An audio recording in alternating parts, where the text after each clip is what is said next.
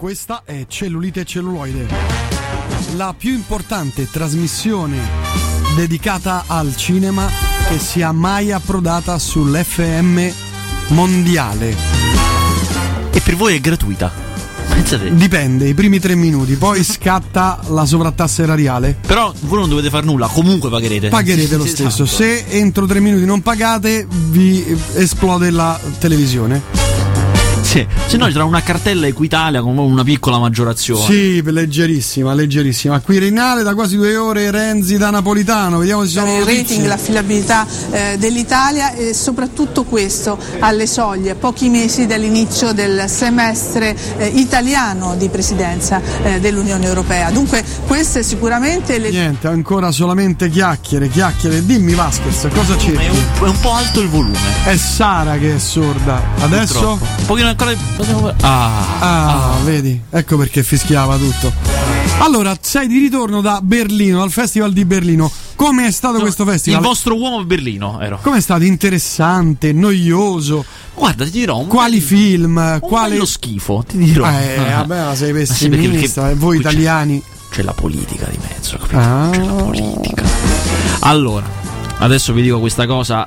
Reggetevi forte, Mannaggia. ascoltatori. Mannaggia. Allora, io sono 3-4 anni che vado al Festival di Berlino perché è uno dei festival più importanti d'Europa, dopo Cannes e Venezia. No? Eh. E molti dicono: Eh, Berlino è più importante di Venezia. Allora io vado a vedere con i miei, con i miei occhi e a toccare con Se le è mie mani. veramente più importante di Venezia. Vediamolo questo festival. Eh.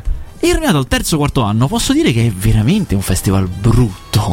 È veramente brutto, ma. Ma è arraffazzonato o No, ci anzi, sono. è organizzato, porca miseria, maledetti loro, organizzato Bene, alla eh. grande. Bene, eh, no, ma con delle cose che ti fanno impazzire. Dico solo una, ne dico solamente una che ogni volta che la vedo penso noi non ci arriveremo mai, mai. Vabbè, dinne una, dillo. Dico una. Dillo, allora, dilla, dilla. spesso capita che la sala sia quasi piena, quasi piena, però i posti liberi magari sono, eh, capito, sono sparsi. È difficile vederli. Io ci ho appoggiato una giacca, quello dice no, il mio amico sta in bagno, è molto difficile. Eh. Però fuori ci sono magari delle persone che vorrebbero entrare a vederlo e non è giusto che rimangano fuori. Eh. Come si fa? Come si in fa? Italia, eh, ri- eh, soluzione italiana. C'è della gente, cioè del- del- dello staff, che gira fila per fila e dice è libero quello, è libero quello e Eh. prende nota di cos'è. Ok. Soluzione tedesca. Entra una signorina che al microfono dice: Salve, stiamo per iniziare col film. Per far entrare le ultime persone, ognuno che ha accanto a sé un posto libero può alzare la mano? La gente alza la mano e le persone si siedono. Finito, partiamo. Bellissimo. Cioè, una cosa di una civiltà che a me mi distrugge ogni volta. Insomma, il festival è fatto bene. Bravi, sono pieni di soldi quelli, sono pieni Eh, di in soldi. Perché tutti i soldi hanno- che si prendono da tutti in Esatto. Già l'ho visti sti soldi. Ehm, e perché hanno il mercato, cioè lì, oltre al festival, loro sono riusciti a creare anche una cosa parallela al festival con altri film che usciranno tra un anno, sai quei film che arrivano tra una vita, che però vengono venduti là da tutto il mondo, vengono e li vendono, e quindi ci sono i produttori. I re di questo è Cannes, Cannes è proprio il re del mercato, però Berlino si è messo subito dietro, Mm. per cui c'è tutto... Poi insomma, chi, chi l'ha visto lo sa, il mercato dei film è proprio un mercato, cioè tu entri in un grande luogo, ci sono i banconi, fatti conto eh, bancone fandango, oppure l'equivalente della fandango direi cinema francese, brasiliano, c'è quello che dice commedie indiane, drammi veramente? francesi, Ma non è abbiamo i migliori drammi francesi. Ma non è vero. No, gli strilli no, però è così, cioè i cartelloni che hanno sono così. Se tu vai a parlare, dici salve, sono un distributore italiano, loro ti dicono, ah guardi, abbiamo per lei una straordinaria commedia adolescenziale giovanile con dei protagonisti che alla fine ne muore uno e ne sopravvive un altro. Ma te, lo fanno, te li fanno vedere? Sì, Ah, se vuoi te li fanno vedere? certo, sei un di- calcola che per entrare devi avere il tesserino da, Ah, eh, non è che ti prendi il DVD e poi. Poi te lo riporto, ci vediamo domani. No, no, te li fanno vedere. O lì hanno una serie di trailer lunghi, quei trailer che durano tre minuti, fatti conto, e quindi ti fanno vedere parecchie cose, oppure ti danno un DVD, oppure ti danno un utente password per un link Ah. eh, che tu ti puoi vedere a casa. E ci sono, come, come nei casino, ci sono le trattative, quelle che tu, eh, anche io posso andare a guardare, e poi ci sono le salette private. Quelle dove si compra la roba a altri livelli. Dove a compri i livelli film che- di John Wayne. Esatto, esatto. E che chiaramente non. Insomma, siccome c'è questa cosa, è un festival molto ricco. Però poi io in realtà faccio la stampa, quindi guardo proprio il festival, cioè i film che va a vedere il pubblico e compra i biglietti. E ci sono delle file che io non mi spiego, delle file veramente che girano l'angolo per comprare biglietti per questi film bruttissimi. Brutti, proprio brutti. Vabbè, non lo sai, se non lo vedi. Proprio brutti. Eh sì, ma ogni anno è così. cioè, io sono al quarto anno e sono proprio brutti Non film. ce n'è uno che t'ha, de- No, entusiasmato. Ogni anno c'è sempre un grande autore, uno solo, che per cui tu dici, vabbè, oh, mi vado a vedere, quest'anno era, erano Wes Anderson e George Clooney. E dici, vabbè, vado a vedere il film di George Clooney o vado a vedere il film di Wes Anderson, e quello può essere pure brutto, però... Qual è era quello di. George Clooney? Era Monuments Man, che è uscito anche in Italia adesso, quello sui Ma militari. uscito- Sì, perché quello gli ha detto fortuna al Festival di Berlino, perché loro venivano comunque in Europa a fare la promozione. E allora Eh. il festival ha detto, "Vabbè, venite prima da noi che siamo il festival, eh, venite. E Ventone, Ventone, tutto da truppo Ma qui. c'era, è uscito in Italia prima, credo. No, prima no, è uscito in- tipo due giorni dopo. Ah, E poi Wes Anderson col film che invece uscirà tra un bel po', che è carino, che non è male. E poi hanno sempre un film veramente bello, bravi, questo è veramente tanto bello, uno mediocre e il resto uno schifo. Il resto sono 80-90 film, cioè, stiamo parlando, capito? Cioè, beh, non te li sei visti tutti. no, no, no, no, no, però tu senti anche gli altri che ti dicono, perché a un certo punto a metà festival si creano le voci, oh vai a vedere quello lì che è forte, vai a vedere quello che insomma ci si parla e io niente, tutti quelli con cui parlo ogni volta mi dicono uno schifo, un disastro, niente. Ma c'erano giornalisti italiani o tu eri l'unico? No, no, ce ne sono molti perché costa poco Berlino. Un motivo che non, non c'entra nulla col fatto che io sia andato. Però, siccome è una città che costa poco, dormire costa poco, i viaggi, se li prendi per tempo, non costano tanto, eh, chiaramente la gente ci va a fare il reporter. Certo, non come Cannes. Non come Cannes, che è un occhio della testa maledetti, o come Venezia, che pure è da sentirsi male. No, so no. che tu dormivi a, vent- a Ventimiglia. Praticamente sì, praticamente sì. Vicino Asti. Praticamente. Insomma, io però ho visto, devo dire, un film. Anzitutto, anzitutto il vincitore è un buon film. Ha vinto un cinese che è un bel poliziesco. Bello, bravi. Mm. E poi ho visto un film da storia del cinema. Cioè, è difficile dire una cosa del Eh, genere. allora no? lo vedi che è qualcosa di buono. Uno, c'è sempre uno che è straordinario. Cioè, no. Eh. Però uno, che diamine. Da storia del cinema, eh. Cioè, che tu dici che sicuro tra due anni, nei manuali di storia del cinema che escono tra due anni, c'è. Addirittura. E che Perché film? ha fatto una cosa che non si era mai vista prima. Ed è- e inoltre poteva anche essere brutto, ma inoltre è anche bellissimo. Allora, è un film americano, guarda caso, di Richard Linklater, che è quello che ha fatto Un oscuro scrutare, Prima dell'alba, insomma, questi film qua. È un indipendente, non è uno molto noto. Che lui nel 2002 ha fatto partire questo progetto veramente da, da pazzo, che però è riuscito a concludere, di un film girato una scena l'anno, no, una settimana l'anno. Loro facevano le riprese una settimana ogni anno. Sempre gli stessi attori, sempre la stessa storia. Questo vuol dire molto facilmente che gli attori invecchiano, i bambini crescono. Quindi è l'unico film della storia del cinema che si svolge lungo 12 anni e i cui protagonisti invecchiano per davvero, effettivamente. Ed è, la, sto- è la storia Non si era mai vista una cosa del genere? non si era mai vista. Le cose simili che sono state fatte sono una serie di film che faceva Truffaut con sempre lo stesso attore e sempre nello stesso ruolo. E lo face- insomma, ne ha fatto uno, poi uno, uno 5 anni dopo, uno 10 anni dopo. Però sono film separati. Ah, Capito? questo era un film che racconta la storia di una famiglia.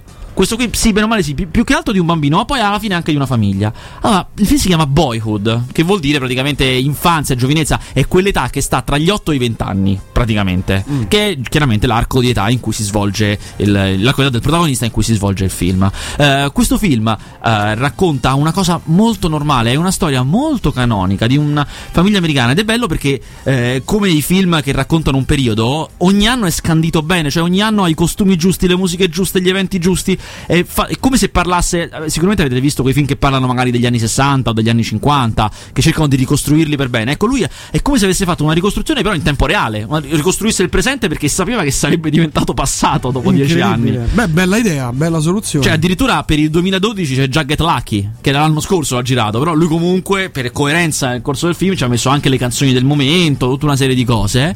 E, e devo dire una cosa: allora, qual è l'impressione alla fine? Ripeto, innanzitutto è un bel film, è scritto molto bene, è veramente coinvolgente. Ma.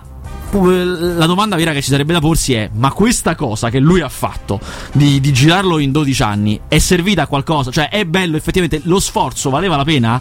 Ecco, io ho capito una cosa: che la maniera in cui si procede solitamente, cioè, solitamente o trucchi l'attore, lo trucchi da giovane o lo trucchi da vecchio. Che di solito viene male. Esatto, oppure prendi due attori diversi. Uno fa il bambino, uno fa lui da grande. Eh. E non si somigliano mai perché sono due persone diverse, giustamente.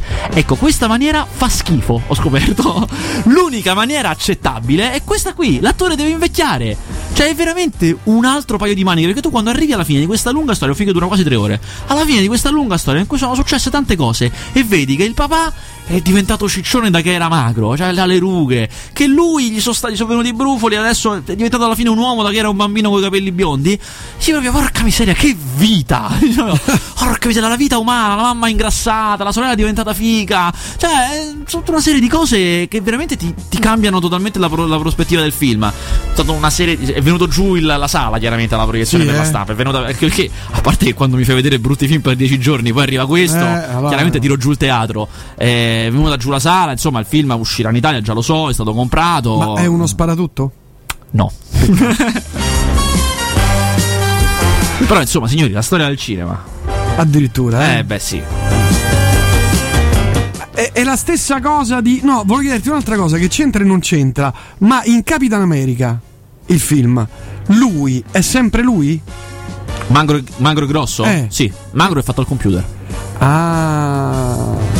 Cavolo hanno fatto? Già l'avevano fatto in Spider-Man, ma per molto meno, chiaramente. Nello Spider-Man primo di Sam Raimi, lui è, è magro al computer, è fatto secco al computer e poi invece è grosso per davvero. Ah, mazza. E sì, l'hanno fatto ed è in realtà è una- un trucco che hanno inventato i cinesi. Nei film cinesi questa cosa c'è già tipo dagli anni 2000, inizio anni 2000, però lo facevano male. Invece qui è fatto perfetto ed è fatto praticamente sostituendo corpo e volto, il corpo di uno e il volto di un altro. Ah, ecco, quindi tagliano la testa. Sì, come eh, hai visto sicuramente Benjamin Button, quello con Sì, sì, Brad sì, Brad Pitt, è lì uguale, il, il fisico non è il suo quando diventa vecchio. Bene, bene, allora parliamo dei film di questa settimana. Se non hai altro da, da aggiungere a Berlino. Ma guarda, ma che Come si sta a? Berlino? Io, io che sono stato anche al mercato, potrei anche parlare dei film che vedremo tra due anni, ma mi è stato vietato. Perché Ah, se eh. vai al mercato ti viene vietato di parlarne, Ah, chiaramente. sì? Eh beh sì. Usciranno dei buoni film? No, no, no, io ho visto roba indipendente perché cioè, non, ho, non ho accesso alle grandi sale in cui si vede. ah, Io ho visto la roba. Eppure l'avevo fatto fare i passi. Ma io vado a cercare la nicchia, capito? Bravo, Gli indipendenti. bravo, bravo, siamo bravo. fuori, noi siamo lontani dal sistema. Bravo, bravo. Che succede? Che succede? La legislatura sono uomini di emanazione eh, bersaniana in qualche modo e quindi c'è uno- una sorta di iato tra i parlamentari che eh, lui in qualche modo controlla e quelli che invece il partito non controlla, o meglio lui stesso da segretario del partito non riesce a controllare. Eh, ho naturalmente un'osservazione. Niente, ancora si chiacchiera, sono solamente voci, voci, voci, voci. Questa settimana esce il film che vince l'Oscar. Io l'ho scommesso su uh, paddypower.it. Ho scommesso. Ah, quanto? Un dollaro scommetto. no, Una sterlina. no, no, io ho scommesso una quindicina d'euro. E vinceresti? E niente, questo vince, niente, vinco poco. Uh, sono altre quelle che ho fatto rischiose. Questa qui invece niente, lo danno a 1,20. Insomma, questo, questo, questo mi vince l'Oscar. Io che ho le mie fonti, tipo Paddy Power, io che ho le mie fonti, vi posso dire che vince l'Oscar. È 12 anni schiavo. È il film sulla schiavitù. Tarantino ha aperto una porta e tutti si sono infilati dentro. Perché chiaramente Tarantino Ah. ha ricominciato a parlare di schiavitù. eh, si è capito che era il momento di questo tema ed è arrivato Steve McQueen a fare il film istituzionale perché quello di Tarantino non è istituzionale, è No, un film di violenza no, finale. certo. Invece ci vuole il film il Rammone. Che però devo dire che, come sempre, questi sono bravi, questi maledetti. Cioè, hanno fatto un'operazione molto bella. È la storia di Solomon Northup, un- questo schiavo. Che, che non era tale e che ha scritto la sua storia. Cioè, lui fece un libro lì nel- nel, um, all'epoca dei fatti. Fece proprio il libro da cui poi è tratto questo film. Quindi sono le sue memorie. Era un nero che abitava negli stati del nord degli Stati Uniti, quelli più emancipati ed evoluti. Ed era libero, no? c'era il musicista, era un violinista. Aveva la famiglia, aveva dei figli, aveva una casa, un buon reddito, ah, una persona normalissima.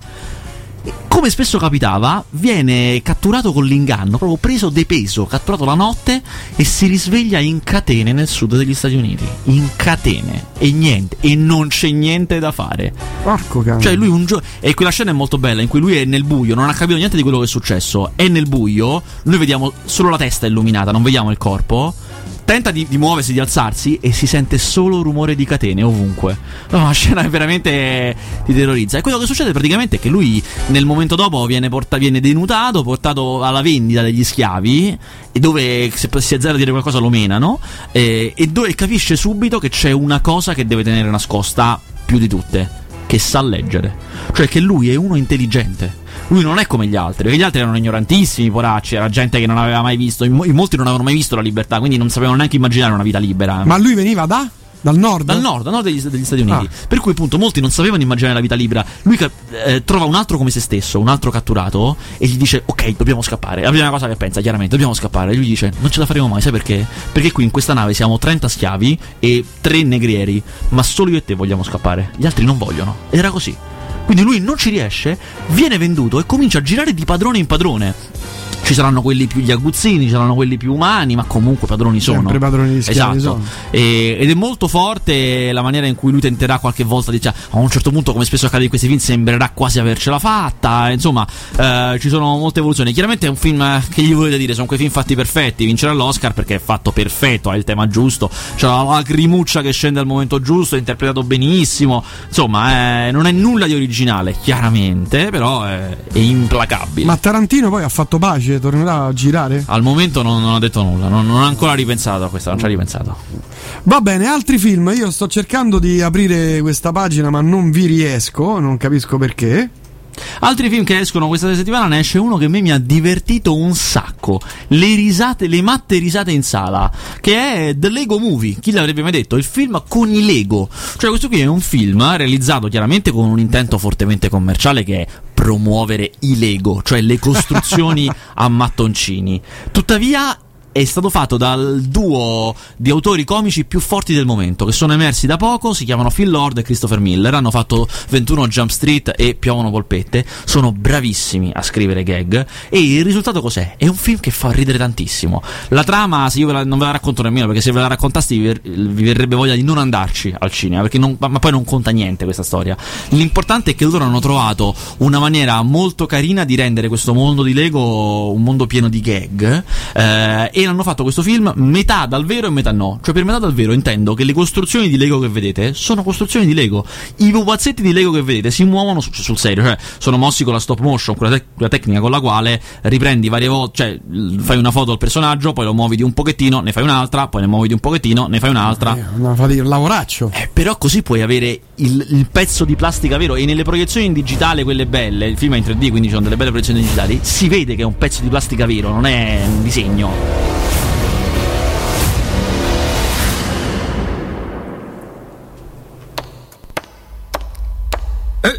Salve, mi chiamo Emmet. Ve lo dico subito, non ci sto capendo davvero niente. Miei cari mastri costruttori, fra i quali possiamo annoverare Superman, Wonder Woman, la Sirenetta, i Ninja Verdi, l'uomo dello spazio anni 80. Michelangelo, l'altro Michelangelo e le All Star dell'NBA del 2002. Abbiamo appreso che Lord Business sta progettando di distruggere il mondo. Ma c'è una speranza. Lo speciale si è rivelato. Forse ho capito, ma per sicurezza ripeta da capo, non stavo ascoltando.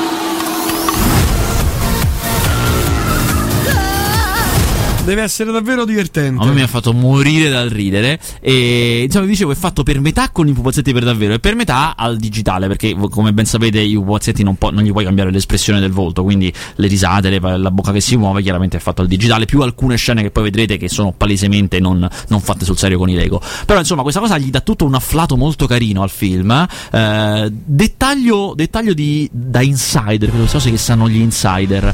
La Lego ha i diritti per la riproduzione di, dei personaggi dei fumetti perché li ha acquistati siccome la Lego costruisce cioè mh, commercializza le scatole di Lego di Batman di Superman di Il Signore degli Anelli quindi ha comprato i diritti di sfruttamento per la versione gialla a mantoncini di Superman, Batman, Guerre Stellari, eccetera, eccetera. Quindi può metterli dentro. Esatto. Quello che succede è che, eh, se vi ricordate bene, un anno fa, un anno e mezzo fa, la Disney ha comprato la Lucasfilm, cioè quelli di Guerre Stellari sostanzialmente. Sì.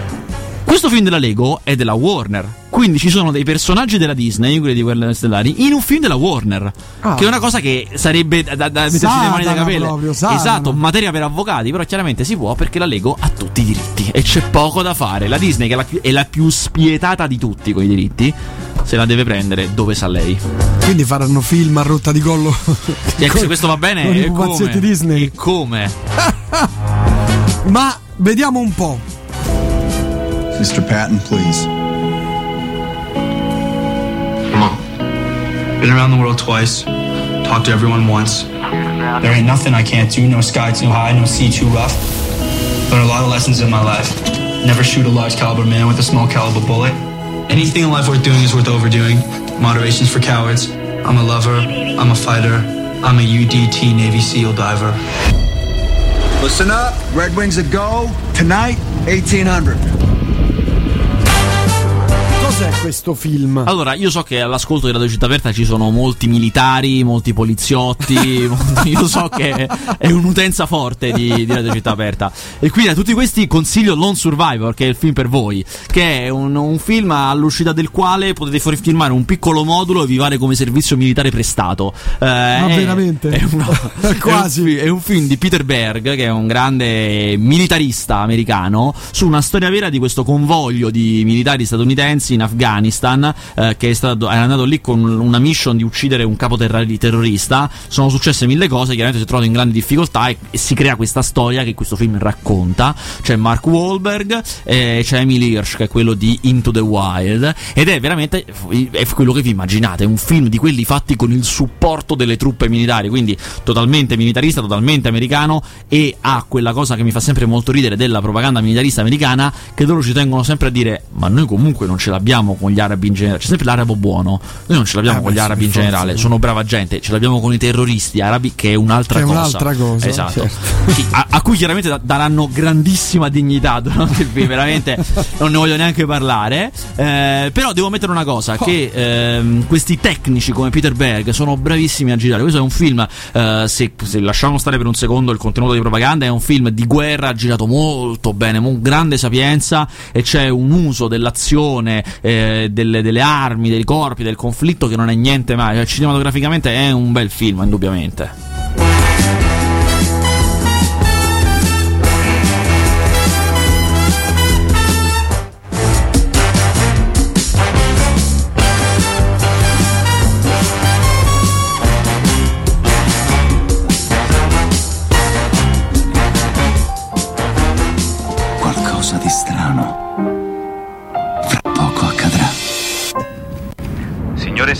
Abbiamo iniziato la discesa su Los Angeles. Benvenuta signora P.L. Travers nella città degli angeli. C'è come mm, odore di Gelsomino. varichina. E sudore. Mm. Vi presento l'ideatrice della nostra amata Mary. Poppins. Mai e poi mai solo Mary. E dov'è il signor Disney? È arrivata.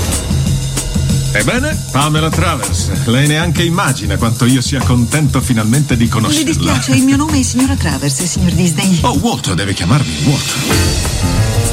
Vent'anni fa ho promesso alle mie figlie che avrei fatto spiccare il volo alla sua Mary Poppins dalle pagine dei suoi libri.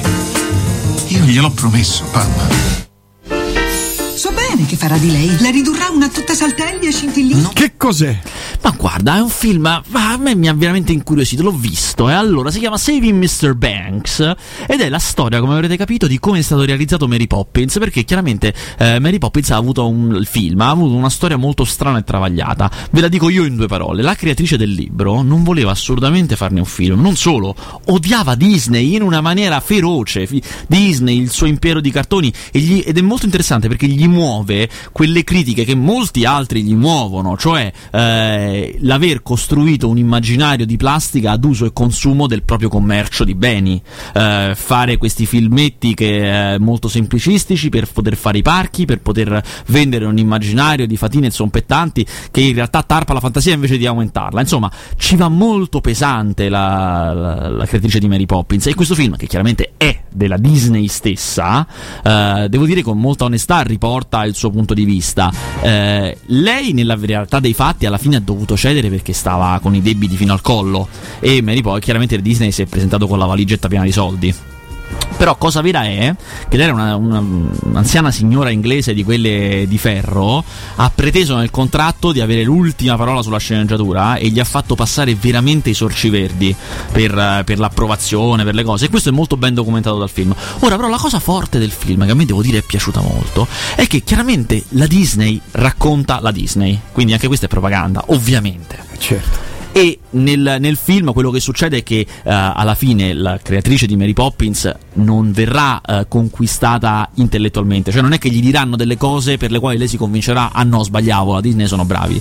Verrà, verrà conquistata sentimentalmente, alla fine vedendo Mary Poppins verrà conquistata da questa cosa, che già mi piace, Eh, ma soprattutto la tesi del si film... vede la, la- la vera Mary Poppins del film, no, che credo sia ottantenne ora. Sì, sì, Julie Andrews. No, Eh. no, no, no, no, Il film ovviamente è ambientato negli anni 60 e eh, si vedono, alla fine si vedono le scene del film sullo schermo perché loro vanno alla prima. Quindi, Ah, eh, la cosa, un'altra cosa che devo dire mi è piaciuta molto è che chiaramente la storia di Mary Poppins la conosciamo tutti, non sto qui a ripeterla. Eh, quello che fa il film eh, è affermare a un certo punto che la storia di Mary Poppins non è la storia di come quello che può sembrare, cioè come questa badante, questa donna di servizio è venuta e ha salvato dei bambini da una famiglia tarpante, questa famiglia molto grigia, ma è la storia di come questa donna di servizio è venuta e ha salvato il padre dei bambini. E in effetti, a pensarci bene, all'interno di quel film, l'unico personaggio che subisce una evoluzione è per l'appunto Mr. Banks, il padre dei, dei Il bambini. papà. E quando alla fine, alla fine del- di questo film qui, eh, faranno vedere proprio per questo motivo un collage di scene da Mary Poppins che coinvolge solo il padre eh, nella storia, quindi solo Mr. Banks, eh, ma eh, è veramente un, capi- si capisce che è un'operazione filologica su Mary Poppins straordinaria e che a fronte del fatto che è un film di propaganda per la Disney, scritto benissimo, molto carino, molto divertente, riesce anche veramente a rileggere attraverso le immagini stesse del film quel film là e a ridargli tutto un nuovo afflato, tutto un nuovo senso. Ripeto, l'operazione non sfugge a nessuno che è palesemente commerciale, cioè que- que- quest'anno ricorre l'anniversario di Mary Poppins, riusciranno i Blu-ray di Mary Poppins, è evidente che tutto quanto è fatto per convergere a un nuovo business, a riportare l'interesse, per carità. Tuttavia non si può neanche far finta del fatto di non vedere il fatto che è un'operazione molto raffinata sul testo di Mary Poppins, molto più di quello che si fa solitamente. Oh, invece Pompei Allora, siccome eh, non potevo. ero occupato perché dovevo vedere film brutti in Germania, non sono riuscito a vedere film brutti in Italia. È Ah, questo è cosa. brutto? Mi è stato detto, io non l'ho visto, mi è Ah. stato detto. E Pompei è un film su Pompei. È fatto dall'autore dei, dei film di Resident Evil. Cioè, voi capite voi Ah, stessi che ah. la cosa si squalifica da sola. Insomma, io poi sono molto contro questi peplum moderni. Insomma, fa- fanno un po' fatti al schifo. computer Mamma mia. dove fanno le armate Sì, moltiplicate con. moltiplicate con- Oh, click per click. Era il gioiello del nostro impero. Cittadini di Pompei! Che i giochi abbiano inizio! Romani con addominali. Un luogo di corruzione, Uccideteli! di tentazioni. Cassia, quello schiavo. Ah, già ho visto due calci finti, dai. cioè, un calcio che va a vuoto e quello cade. Ma abbi pazienza. Nel trailer, pensa alle Ma altre. no! Questi sono i migliori. Ma no! la libertà. La gente Con i capelli gelatinati. Santa pace.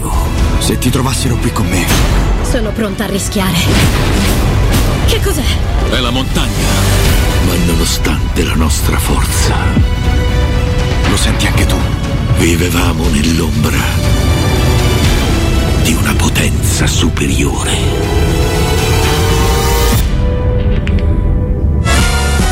Ah, te lo dico, te lo dico, il film è uscito ieri. Io ho i dati parziali del box office. È secondo.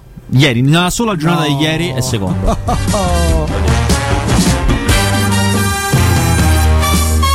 Io non ho il mio, solito, il mio solito sito dei film, quindi. Sei vado- perduto. Comunque posso sono dire che il perduto. peggiore di questi che io abbia mai visto è una serie TV che ho visto l'anno scorso, di cui ho visto qualche puntata per lavoro, che si chiama Da Vinci e che è le avventure del giovane Leonardo da Vinci, anche lui con gli addominali.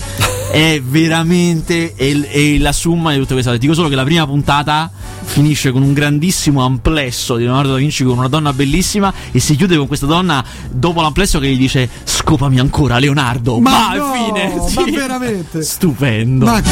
Con lui che ha delle intuizioni tipo Sherlock Holmes su come funzionano le cose, dei flash su come funzionano le ali.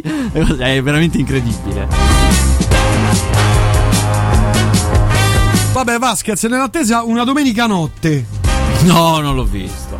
Ma dai. Eh, lo so, ero a Berlino. E sono molti film questa settimana che non ho visto per, per la mia permanenza a Berlino. Però ti porto le perle tipo storia del cinema, cioè vuoi mettere? No, no, per carità. Per una, carità. una donna per amica, No, Spiders eh, 3D. eh, settimane prossime. settimana, settimane prossima, va bene. Ho una vera amica con Letizia Casta, eh. Letizia Castà. Scusa, Letizia Casta. Castan, Castan, Castan.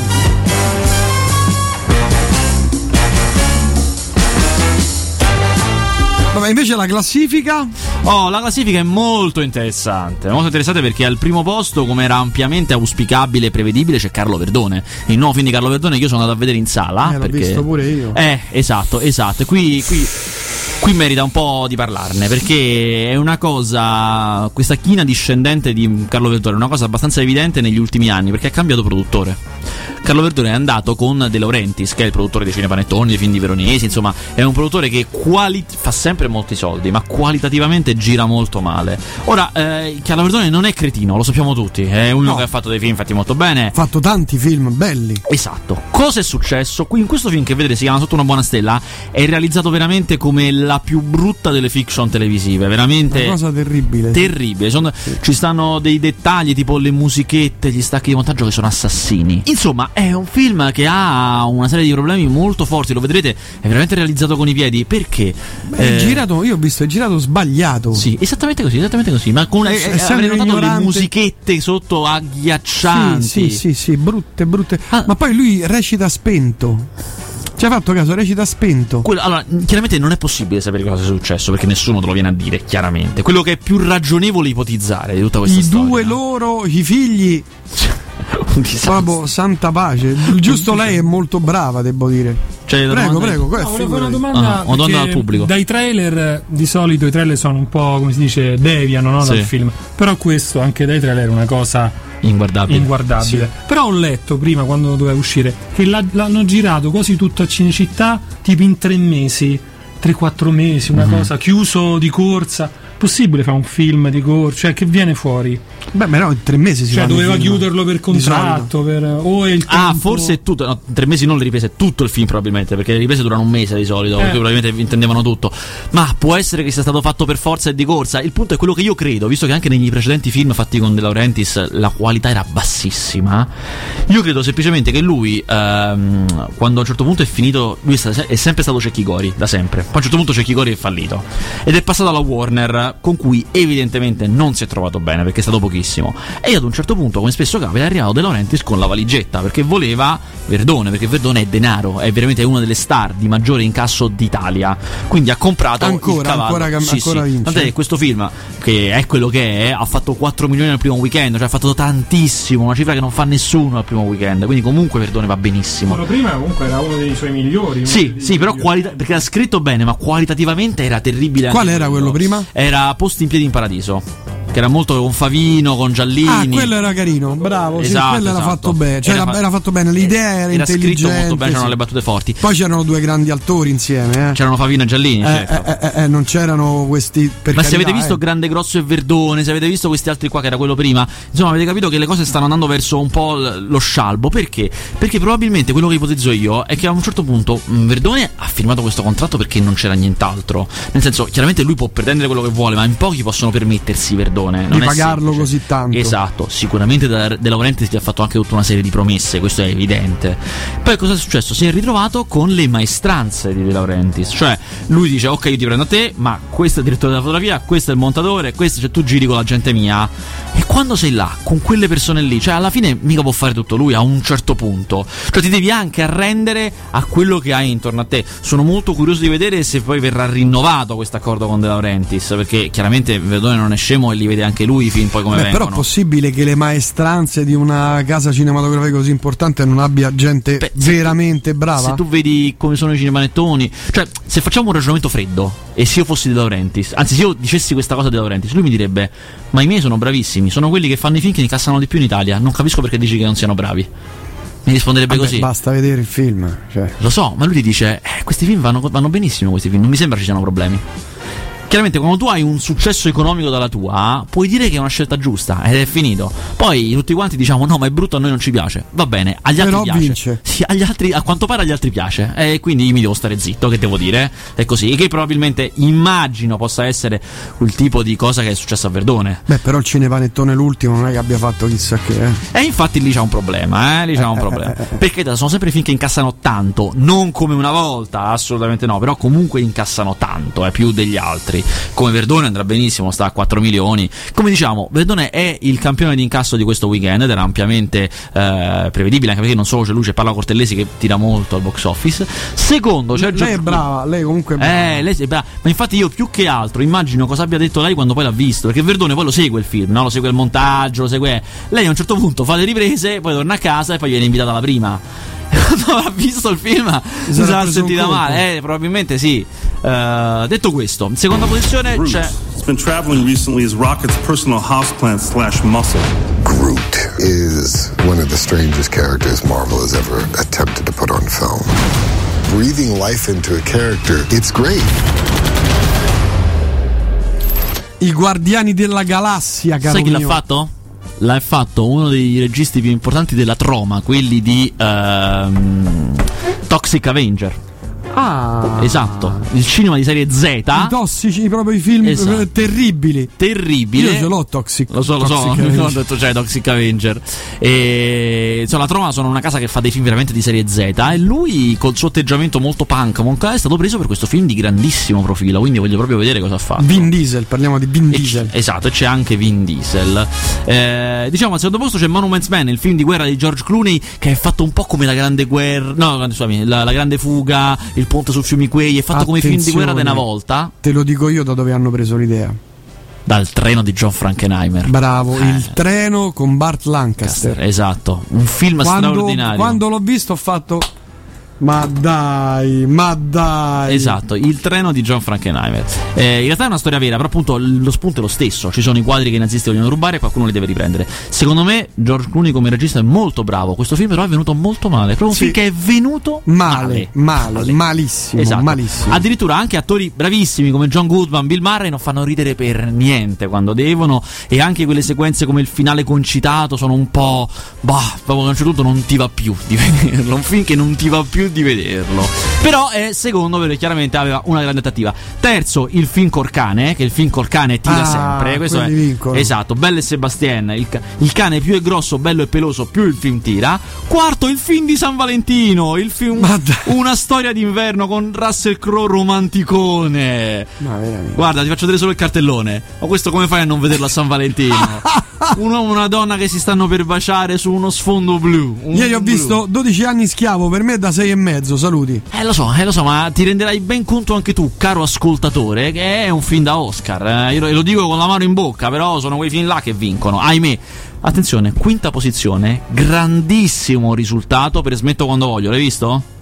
Smetto quando Valla a voglio. vedere, valla a vedere. I ricercatori universitari che si mettono a sintetizzare droghe. Ah no, no, no, quello ancora non l'ho visto. purtroppo. Molto forte, ha fatto un milione nel primo weekend, che essendo un film senza nomi di richiamo italiano per giunta, non, è, eh, non era facile per niente. I tossici.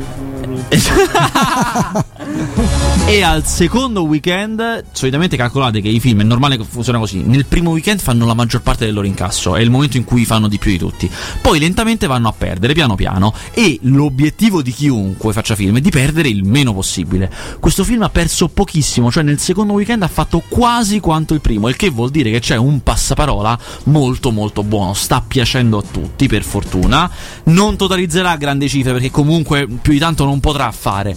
Tuttavia la, la tenuta che ha è indice del fatto che sta piacendo tanto. C'è mezzo cast di Boris, la serie, c'è Edoardo Leo come protagonista e come eh, avrete sentito p- è un film in cui ci sono tutti questi ricercatori universitari, quindi persone estremamente colte, dotte, eh, il matematico, l'antropologo, il fisico, il chimico, il, il medico, i latinisti, che siccome non hanno lavoro e fanno le cose più strane perché il- la, la ricerca in Italia non si fa e quindi eh, devono, c'è uno che lavora in un ristorante cinese come cuoco, ci sono altri due che fanno i benzinai però sanno il sanscrito, a un certo punto decidono, visto che uno di loro è chimico, di sintetizzare loro queste droghe che si vendono a peso d'oro nelle discoteche. E quindi si mettono e le fanno e però non sono capaci a spacciarle. Di, di- di qui tutta la parte comica che è molto divertente. Senti, volevo chiederti invece, visto che ti ho mandato un messaggio su un videogame, lo hai giocato? L'ho richiesto, deve arrivare. Esce a inizio marzo, quindi me lo faranno avere. Purtroppo me lo faranno avere molto a ridosso dell'uscita, quindi non riusciremo a parlarne prima che esce, però Mm. ne parleremo nelle prime settimane di uscita. Che sarà online. Stiamo parlando di, non mi ricordo come si chiama. Sai che manco io, pensa, ci ho, tenuto così tanto che manco io mi ricordo come si chiama. Vabbè, è un gran bel videogioco. È un video- sarà un videogioco solo online, non sarà stand alone come si dice. Esatto, esatto. Eh, ma con ultimo- la Xbox come fai? No, c'è anche. A parte che io ce l'ho ed è per Xbox 360, non solo per la nuova, eh, ma c'è anche una versione computer, se non sbaglio. Sì, sì, no, c'è una versione computer perché la Microsoft l'ha pre- li ha presi proprio, ha detto venite, Invece per un orecchio. Eh, sì, ha detto fate questa cosa, che sai che loro stavano con eh, lo staff, erano, sono stati, erano gli, inve- sono gli inventori di Call Dialo. of Duty. Ah, no, no, di Halo. Erano Call of Duty. Sicuro? For- no, forse Halo, Eh, forse Halo, hai Halo, ragione. Che loro a un certo punto hanno comprato e hanno detto basta. O adesso forse non- anche Call of Duty, non verifica. Eh, ma se non ci, ci ricordiamo come si chiama, per cui. Ah, già. Vabbè, questa, questa è come vedete l'informazione precisa, Eh. documentata. cioè, questa è la, la trasmissione più importante del resto, quella che, che- che più vi dà le svolte. Insomma, ultima notazione del, del box office è che The Wolf of Wall Street in sesta posizione è arrivato a sfondare il muro degli 11 milioni ed è ufficialmente un successo anche in Italia. Grazie a Dio, io sono molto contento di questa cosa perché è un film bellissimo. Bello, bello, bello. Eh, ed è stato un grande successo anche da noi. Bene così. Mentre Renzi sta arrivando, scrive su Twitter: Arriva, arrivo, volta buona. Adesso siamo costretti a sentire le dichiarazioni dei nostri parlamentari su Twitter. Eh. Però È grande un- svolta di bene, politica. eh, lo so, è un bene o un male secondo te? Molto bene perché si da, da addetto ai lavori, io non faccio giornalismo politico, però insomma a certi meccanismi sono uguali in tutte le maniere. Eh, L'intermediario, cioè l'ufficio stampa, il portavoce, eccetera, eccetera, è un intermediario, ha delle sue finalità, ha delle sue obiettivi, ha uno stipendio da difendere, per cui è spesso molto difficile anche per la persona che deve rilasciare dichiarazioni fare quello che gli pare. Secondo me è, bene per lui che dice qualcosa poterlo dire da solo ed è bene per noi renderci conto che questo è un idiota. Ok, questo è un idiota, l'abbiamo visto, abbiamo visto tutti quanti. Però siamo sicuri che è lui che manda i Twitter? Per carità, potrebbe benissimo non Eh, essere eh, lui, eh, per carità. Però abbiamo visto tutti quanti il tweet della Melandri due giorni fa. Quello, Quello no, mi è sfuggito. una cosa da, da assassinio eh, sul fatto su, era su Kiev e le, le manifestazioni in, in, Ucraina, in Ucraina eh, e diceva che adesso non riesco a citarlo letteralmente ma insomma il succo era che anche la mia donna di servizio sogna l'Europa. Era questa. Eh, però non diceva donna di servizio diceva la ragazza che mi aiuta a casa. Come se si dividessero i lavori. Oh, io faccio i cessi tu fai la camera da letto. È veramente incredibile. Sono cose che io voglio sapere ecco diciamo mettiamola così. Grazie Vasquez, non so se volevi aggiungere altro, ma noi dobbiamo andarcene No, non- perché direi che non c'è altro da Tamagna- siamo stati sì. come al solito esaustivi e precisi. Se mi passa Voglio la dire solo una cosa molto importante: 12 anni schiavo è un film patrocinato da Amnesty International. Questa è una cosa molto importante che volevo dire. Che cosa? 12 anni schiavo è un film patrocinato da Amnesty International e che si sappia. Ah, ah, ah, non avevo capito. Grazie a tutti e a tutti, grazie Sara, grazie, un abbraccio, ci sentiamo la prossima settimana Grazie lunedì. a te, sì. Lasciamo il tutto in mano ad Emanuele Tamagnini. Ricordatevi sempre che una pietra che rotola non raccoglie mai sugo. Eh, Renzi ancora sta lì, ma ve ne darà conto, immagino, in maniera dettagliata il nostro Tamagna. Grazie davvero. 107 FM, adesso The Ramones, gabba gabba wee, gabba gabba gay, gabba gabba gabba gabba.